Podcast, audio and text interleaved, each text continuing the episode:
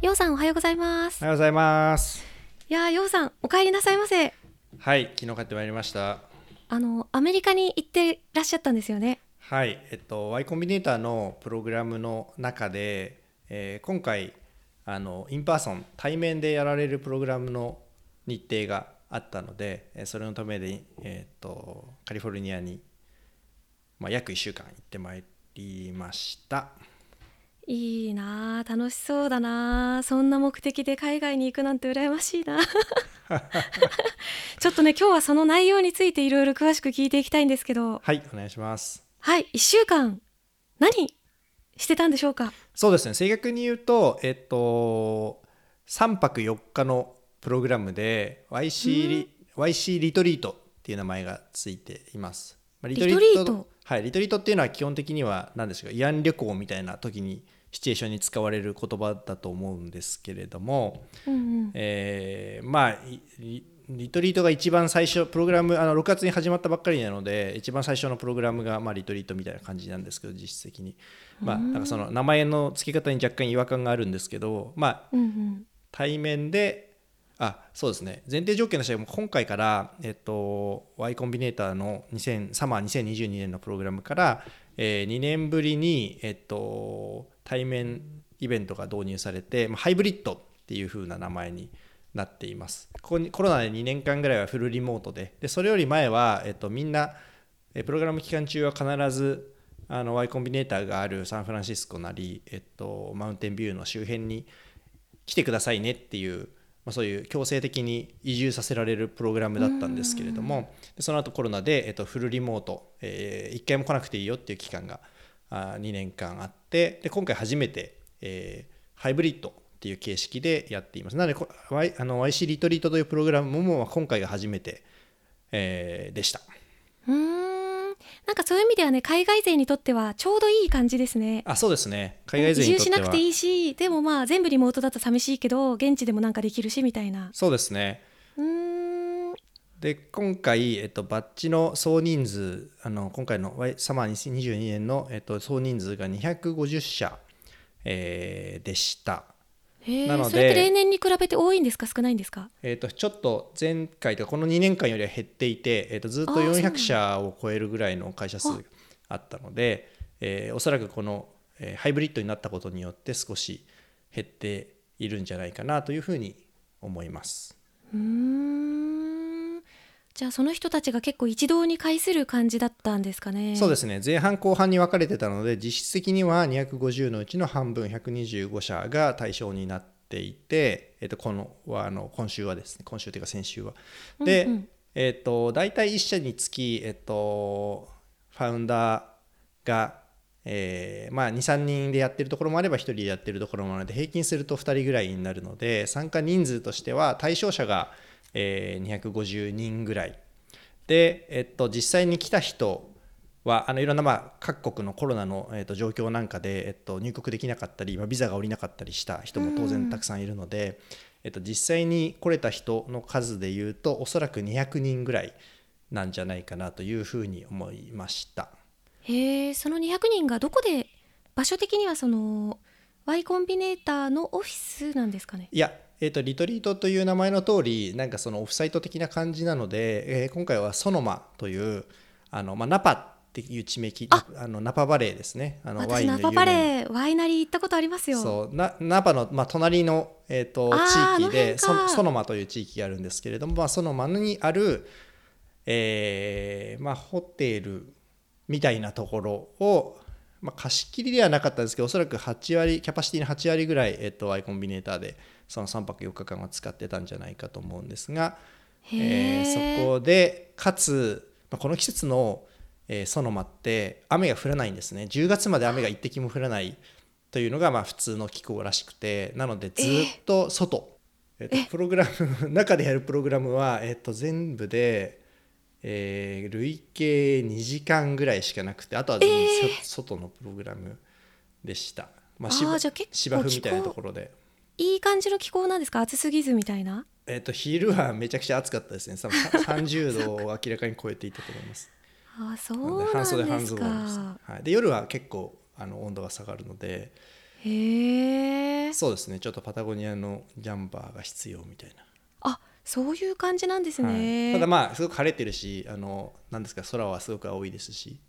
まあ、気持ちいい気候であることには違いないですね。湿度も多分15%ぐらいしかないいいなあ。そんな素敵なところにそんなすごい人たちみんなで集まって一体何を行うんでしょうか？そうそこがミソで えーとおそらく Y コンビネーターの考え方としてはリモートでできる部分はリモートで。つまりうんうん。なんか、えー偉い人の話を聞くとか、えーなんかワンオンワンで、えー真面目なこと例えば KPI どうやったら達成できるかとかいろんな悩み相談みたいなものはもうオンラインに振り切っちゃって逆にオンラインじゃ絶対にできないことをオフラインで、えー、と全部固めちゃおうっていうなんか考え方だったのかなと思うんですけれども、ああえっと3泊4日全部、えっと、もう交流イベント。えあ他の起業家との交流？はい。で、へー。もう本当コンテンツらしいコンテンツはなくて例えば着いて、えっと、3時3時からチェックイン開始なんですけど3時に着いたらその日はもう一日中立食パーティーみたいな感じです。あじゃあなんかちょっとこうお酒とかつおつまみがあったりして。そうですね、まあ、結婚式の二次会的な状況のビンゴなしみたいな状況ですね、えじゃあなんかあれですか？今からじゃあ皆さん隣の人と5分間なんかしてくださいとかじゃなくてもうあ放置ですか？はい放置放置？えーじゃあそこら辺の人に「こんにちは」とか話しかけて「僕こういうことやってるんですけどあなたは何やってるんですか?」みたいな。もうその通りですね。えー、えーってなりますよね。まあこれは結これねあ構そう日本人はめっちゃ苦手。僕もまああんまり得意じゃないんですけどうもうちょっとああの英語スイッチを全開にしてちょっとキャラクターを変えて 振る舞わないとちょっとやりきれない感じですね。あのあいやつって何してんの？って言ってまあそもそもねな名前名前名前覚えられないじゃないですか英語圏の。えまあ難しい。みんな日本みんなリリチャードとかエリックとか言って言ってたのでもう全く覚えられないけど、うん確かに。はい。まあ、一応な名札みたいなの下げてるんで、ああはい、で、えーと「何の会社やってんの?」って言ってまあこれはだからある意味そのなんかよくよく言われてるその一行で説明できるかみたいなのトレーニングでもあるんですけどおそらく僕あーそっかそっか。はい、テイラーは何なのっていうのを100回ぐらい言いましたね。多分みんなそんな感じだと思います。だってその250人ぐらいいて200人ぐらいいてうんうん多分結局のところ僕半分以上とは喋ったと思うんですよね。半分えめっちゃ頑張りましたねでもね全然多分僕少ない方だと思いますよ。なんかえどんくらいの人と喋ったと思うとかって最終最後の日に、えっと、人と話してったらまああ僕多分7割ぐらい話したよみたいな人が結構多かったんでへえ7 割ってと思って。えー、でもまあね多けりゃいいってもんでもないかもよくわかんないですけどそれちなみに「テイラーって何の会社なの?」って聞かれてはいどうどういうふうに鉄板で答えてたかを日本語で教えてもらっていいですかえーとですね、これもやっぱりこれはどこまで行っても相手の理解度みたいなところによる、よっていて、えーとまあ、一番よあのまずは最初に、えー、とジャンルがねいろんなジャンルの人いるので、えーとうんうんエンタープライズソフトウェアですよってまず言ってああでそうすると、まあ、あエンタープライズソフトウェアなのねってなるんで、えー、と ERP って知ってるワークデーとかって聞いてあワークデー知ってるっていう人がまあ大体どんくらいかな？6割ぐらいかな？67割ぐらいの人はあワークデー知ってるよ、えーワークデー without フロントエンドなんだよと。いう話をしてでなぜなら、えー、と API だけであればユーザー側が、フロントエンドをカスタマイズできるから。っていう話をまあ一番分かんない人にはしてであのまあエンジニアとかがすごく多いので、えっと、そもそもヘッドレスとか、フロンあのまあ、フロントエンドレスとかって言って通じる人についてはフロントエンドレス ERP ERP って知ってるっていう感じの会話をしてました。うんちなみにようさんあれですか？あの共同創業者の方と2人で行ったんですかね？あそうですね、えっと2人で参加する予定だったんですけれども、まあ、ちょっと,、えっとそういう共同創業者のもう一人 CTO の方に、えっと事情があって、えー結局じ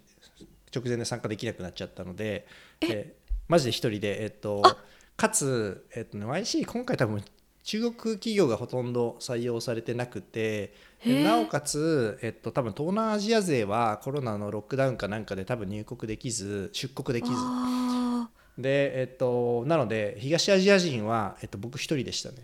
めっちゃレアだったんですね。珍しかったんですねじゃあ。あのインド人はしこたまいるんですけど、あー。はい、だからまあ覚えてもらいやすいっていう意味ではすごく得でしたけど、確かにそうですね、はいへえすごい。え1日目そんな感じで、まあ、みんなとそのフリーで喋りまくって、はい。はでそのホテルにお泊まりするんですか？あそうですね。はい。もうホテルの宿泊棟みたいな、まあ、そこはまあ宿泊棟っていうか普通のホテルがあって、えーなんかフロントのところにでっかい広場みたいな芝生の広場みたいなのがバーッとあって、まあ、いい感じのまあ、野外野外パーティーできるようなセッティングになってて、はい、そこいいな、はい、そかし素敵なお部屋なんでしょうねうん羨まあまあまあまあ別に悪くはなかったですけどまあ普通まあなんでしょうもし B ダッシュとか参加したことある方がいらっしゃれば B ダッシュと同じぐらいのこう豪豪あー。豪華さ的には。まあ整った感じのね、うんうん。いやいやそれで思ったんですけど、ど、なんかそのみんなすごい感動しててスタートアップイベントがこんなに豪華なんてめもう前代未聞だよみたいな反応だったんですよね。いや逆に言えばそう日本が豪華すぎるのかもしれない。確かにその、うーん US のスタートアップのミートアップみたいなのってそのなんか冷めたピザ5枚みたいなの結構多いですよね。だとなんかそのペットボトルからコーラ飲むみたいな。へえそうだから逆にやっぱり日本のスタートアップイベントってまあまあなんでしょうちゃんと準備されてるケースあるじゃないですか。その B ダッシュとかすごい豪華じゃない華やですか。かねすごい楽しいなんかねあれはねた内容も。無駄遣いですねあれは。あれ いやいやあの皆さんね日本の VC の皆さんが頑張っていらっしゃるということで。